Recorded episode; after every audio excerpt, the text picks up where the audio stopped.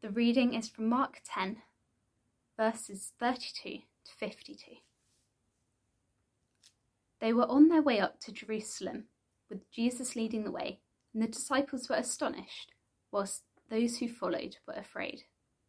Again he took the twelve aside and told them what was going to happen to him. We are going up to Jerusalem, he said, and the Son of Man will be delivered over, the, over to the chief priests and the teachers of the law. They will condemn him to death, will hand him over to the Gentiles, who will mock him and spit on him, flog him and kill him. Three days later, he will rise. Then James and John, the sons of Zebedee, came to him.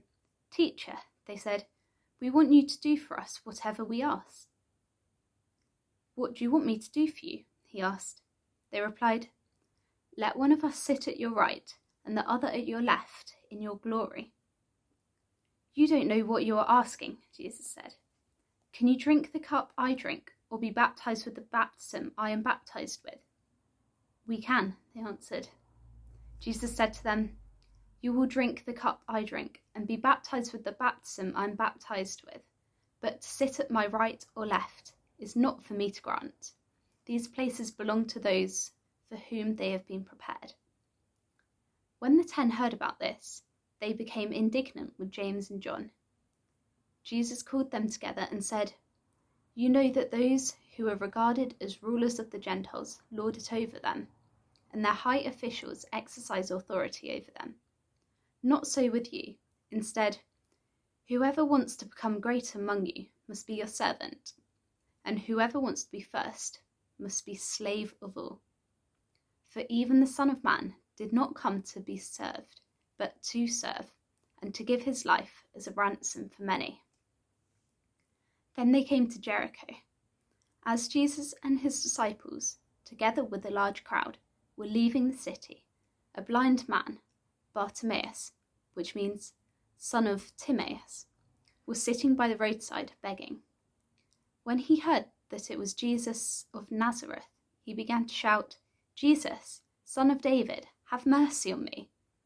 Many rebuked him and told him to be quiet, but he shouted all the more, Son of David, have mercy on me. Jesus stopped and said, Call him. So they called to the blind man, Cheer up, on your feet, he's calling you. Throwing his cloak aside, he jumped to his feet and came to Jesus. What do you want me to do for you? Jesus asked him. The blind man said, Rabbi, I want to see. Go, said Jesus. Your faith has healed you. Immediately he received his sight and followed Jesus along the road. Repetition has been called the first principle of all learning. Dale Carnegie, the author of How to Make Friends and Influence People, commended repeating an idea three times such as at the start and middle and end of an address. Maybe Carnegie was taking a leaf on that count from Jesus. This is now the third time in Mark's Gospel that Jesus foretells his death. Verse 33 We are going up to Jerusalem, Jesus said and the Son of Man will be delivered over to the chief priests and the teachers of the law. They will condemn him to death, and will hand him over to the Gentiles, who will mock him and spit on him, flog him, and kill him. The first time that Jesus made that prediction, there was quite a strong negative reaction. Peter even tried to rebuke him. The second time he tried to make it, the disciples did not understand what he was talking about.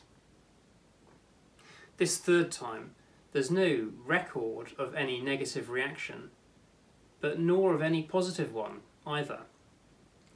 Maybe there's a glimmer more understanding. For us also, it can take time for important truths to sink in. Christian discipleship is rarely about hearing or acting on something new. Much more common is the practice of hearing once again the simple lessons, applying those more perfectly to our lives. Not least these basic ingredients of discipleship. Now, James and John clearly have quite a way to go, as we see from verse 35. James and John, the sons of Zebedee, came to him. Teacher, they said, we want you to do for us whatever we ask. What do you want me to do for you? he asked. They replied, Let one of us sit at your right and the other at your left in your glory. Only one chapter earlier, Jesus had caught the disciples arguing about who was the greatest among them. The request here, then, of James and John seems in similarly poor taste. But Jesus' response is not a direct rebuke. He doesn't simply say that it's wrong to want to be at his left hand or his right hand. Instead, he takes the worldly ambition of the disciples and points it in a more positive direction. Like a, a powerful missile in flight. Jesus takes the energy from that projectile and programs it a new direction. He comes and gives it a course correction, taking the energy and giving it a more excellent way. Ambition for earthly greatness is self serving and destructive. But ambition for heavenly greatness can be God honouring and valuable. Such greatness comes through suffering, through serving, and through single mindedness. And we could call those ingredients of heavenly greatness the passive, suffering, the active, serving, and the qualitative single mindedness. Firstly, heavenly greatness comes through suffering. Verse 38 You don't know what you're asking, Jesus said. Can you drink the cup I drink, or be baptized with the baptism I am baptized with? We can, they answered. Jesus' own glorification comes after his crucifixion and death. James and John don't yet fully understand that. They don't understand the nature of the suffering Jesus will have to endure, what this cup of suffering really is. Of course, it's the cup of God's right anger at human sin that Jesus will have to bear. Can you drink that cup? Can you be baptized with that baptism? We can, they say, full of bluster and bravado. And though they might be a little muddled on that point, Jesus, knowing that they will one day mature into great apostles, does confirm you will drink that cup that I drink, you will be baptized with the baptism I am baptized with. We may imagine he says it a little wistfully, knowing the challenges they will face in the future. Not, of course, exactly the same challenges, exactly the same type of suffering that Jesus himself endured. No human being could endure that. But suffering of a similar quality. Heavenly greatness comes through suffering. We're familiar with the logic of endurance bringing rewards. Often hard work has a certain sort of suffering to it, sacrificing time and hours and peace of mind in the aid of producing results. Everyone admires the sort of dogged determination of that sort of suffering. But the suffering Jesus talks about here is different. It's a suffering without guaranteed or even likely worldly rewards.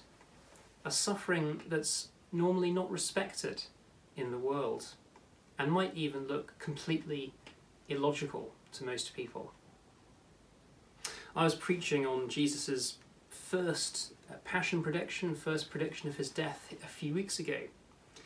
And of course, this topic came up.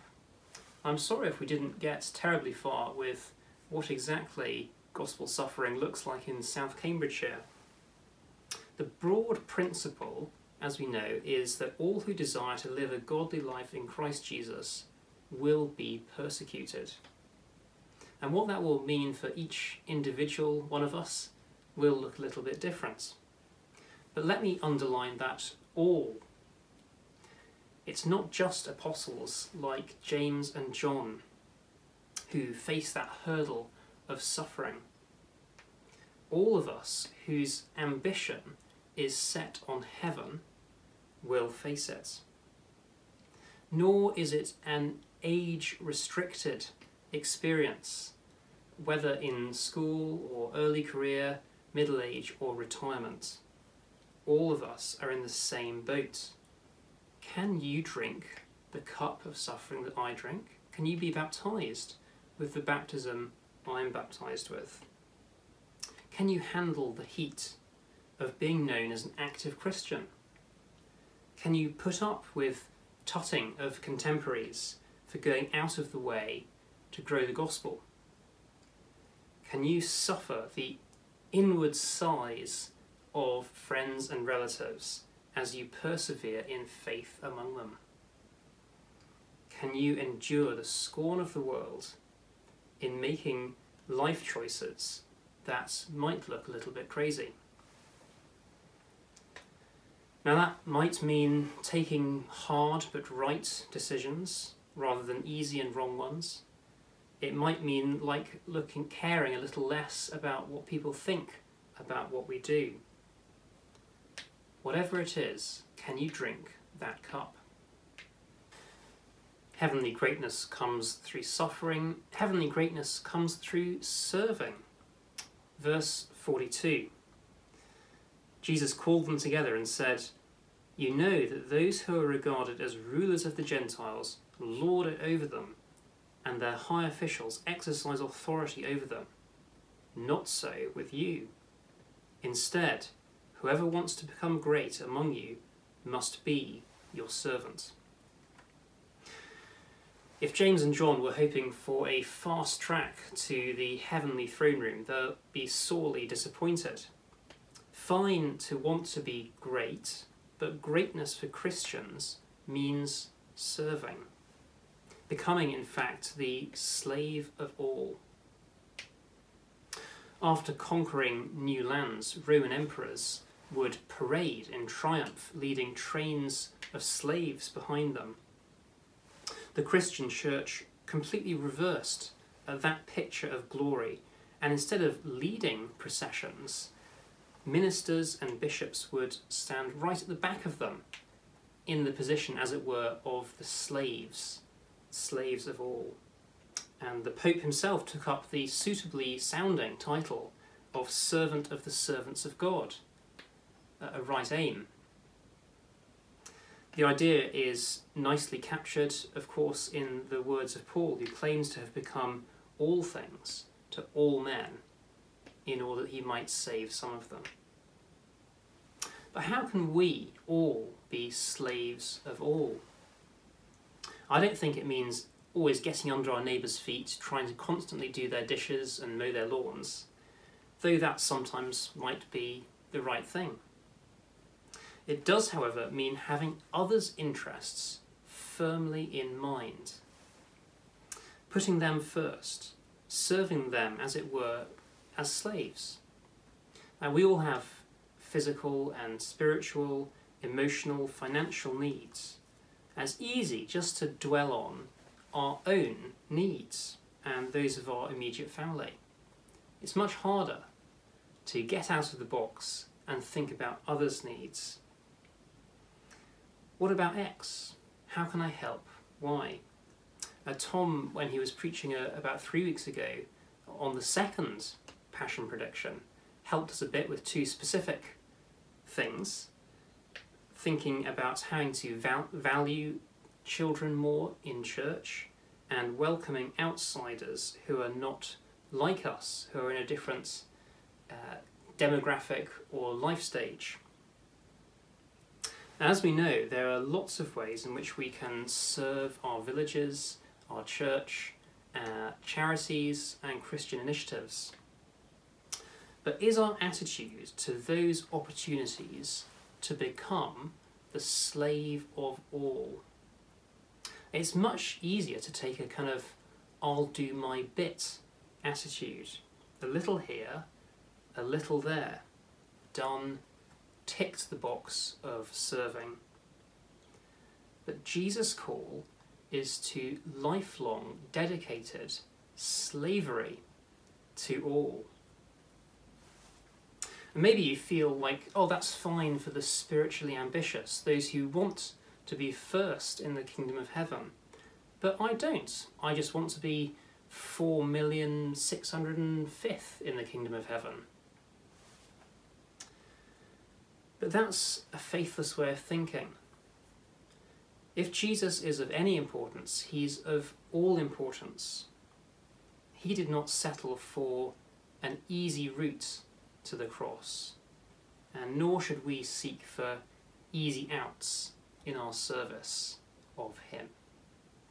Thirdly and finally, greatness comes through single mindedness. Verse 47 When he heard that it was Jesus of Nazareth, Bartimaeus began to shout, Jesus, son of David, have mercy on me. Many rebuked him and told him to be quiet. But he shouted all the more, Son of David, have mercy on me. Jesus stopped and said, Call him. Jesus saw through James and John's muddled upness. Bartimaeus, though, is a distinct contrast. A man who is clear on who Jesus is and acts accordingly. He calls out, is shoved aside by the crowd, but is single minded and persists. Because he's so sure of his pursuit of Jesus. And eventually, despite difficulty, he is rewarded. Jesus commends him. Your faith has made you well. Some of the greatest stories of Christian witness are of those who pursued a particular type of service single mindedly. We might think of Amy Carmichael, who single mindedly served the Indian poor in Dohnavur for 54 years without a break. Or of Mr. Eternity in Sydney, who single mindedly chalked up his evangelistic message on pavements decade after decade or of Charles Simeon here in Cambridge, who single mindedly encouraged evangelical students into ordained ministry and accumulated church appointments for them to fill. Or Gloria Quashie, who single mindedly has adopted over 300 orphaned children. Now, these sorts of stories don't come because those people are in some sort of heroic category of their own. Instead, it's because they've single mindedly pursued a course of Christian service, becoming slave of all in the best way available to them and keeping at it. Single mindedness requires of us that we don't give up, that we don't cave in when crowds jeer and gossip. Bartimaeus probably did think hard about giving up when that was going on around him. But the prospect of standing before Jesus kept him going, doggedly. Some of us might feel we've been doing the same things, same sorts of service for years and years and getting nowhere. If it is serving Jesus, if it is serving others though, don't waver. Keep at it. maybe like Bartimaeus, instead of stopping, we should shout all the more. Not backpedal, but push even harder. Pray more, love more, serve more. And the commendation for our faith will come. Suffering, serving, and single mindedness for heavenly greatness. Now, it's worth us remembering, of course, that our efforts don't buy Jesus' favour. He already bought that himself for us at the cross. And verse 45 is a good reminder of that. The Son of Man did not come to be served, but to serve, and to give his life as a ransom for many. It's a good candidate there for verse memorization. Maybe see who over the lunch table can remember that first. Son of Man came not to be served, but to serve, and to give his life as a ransom for many. Now, our efforts are a right response to that gift. Jesus was ambitious for us, ambitious to rescue us, so much that he went to his death. And our response must be ambition also to be summoned close to him, as Bartimaeus was, and commended having suffered and served with single minded faith. Let's close in a, a brief word of prayer. Thank you, Lord, for your ransom paid for us. Thank you that you are such a great King. Give us, we pray, clear sight of that as Bartimaeus had. And so may we desire to do all that we can for you. Amen.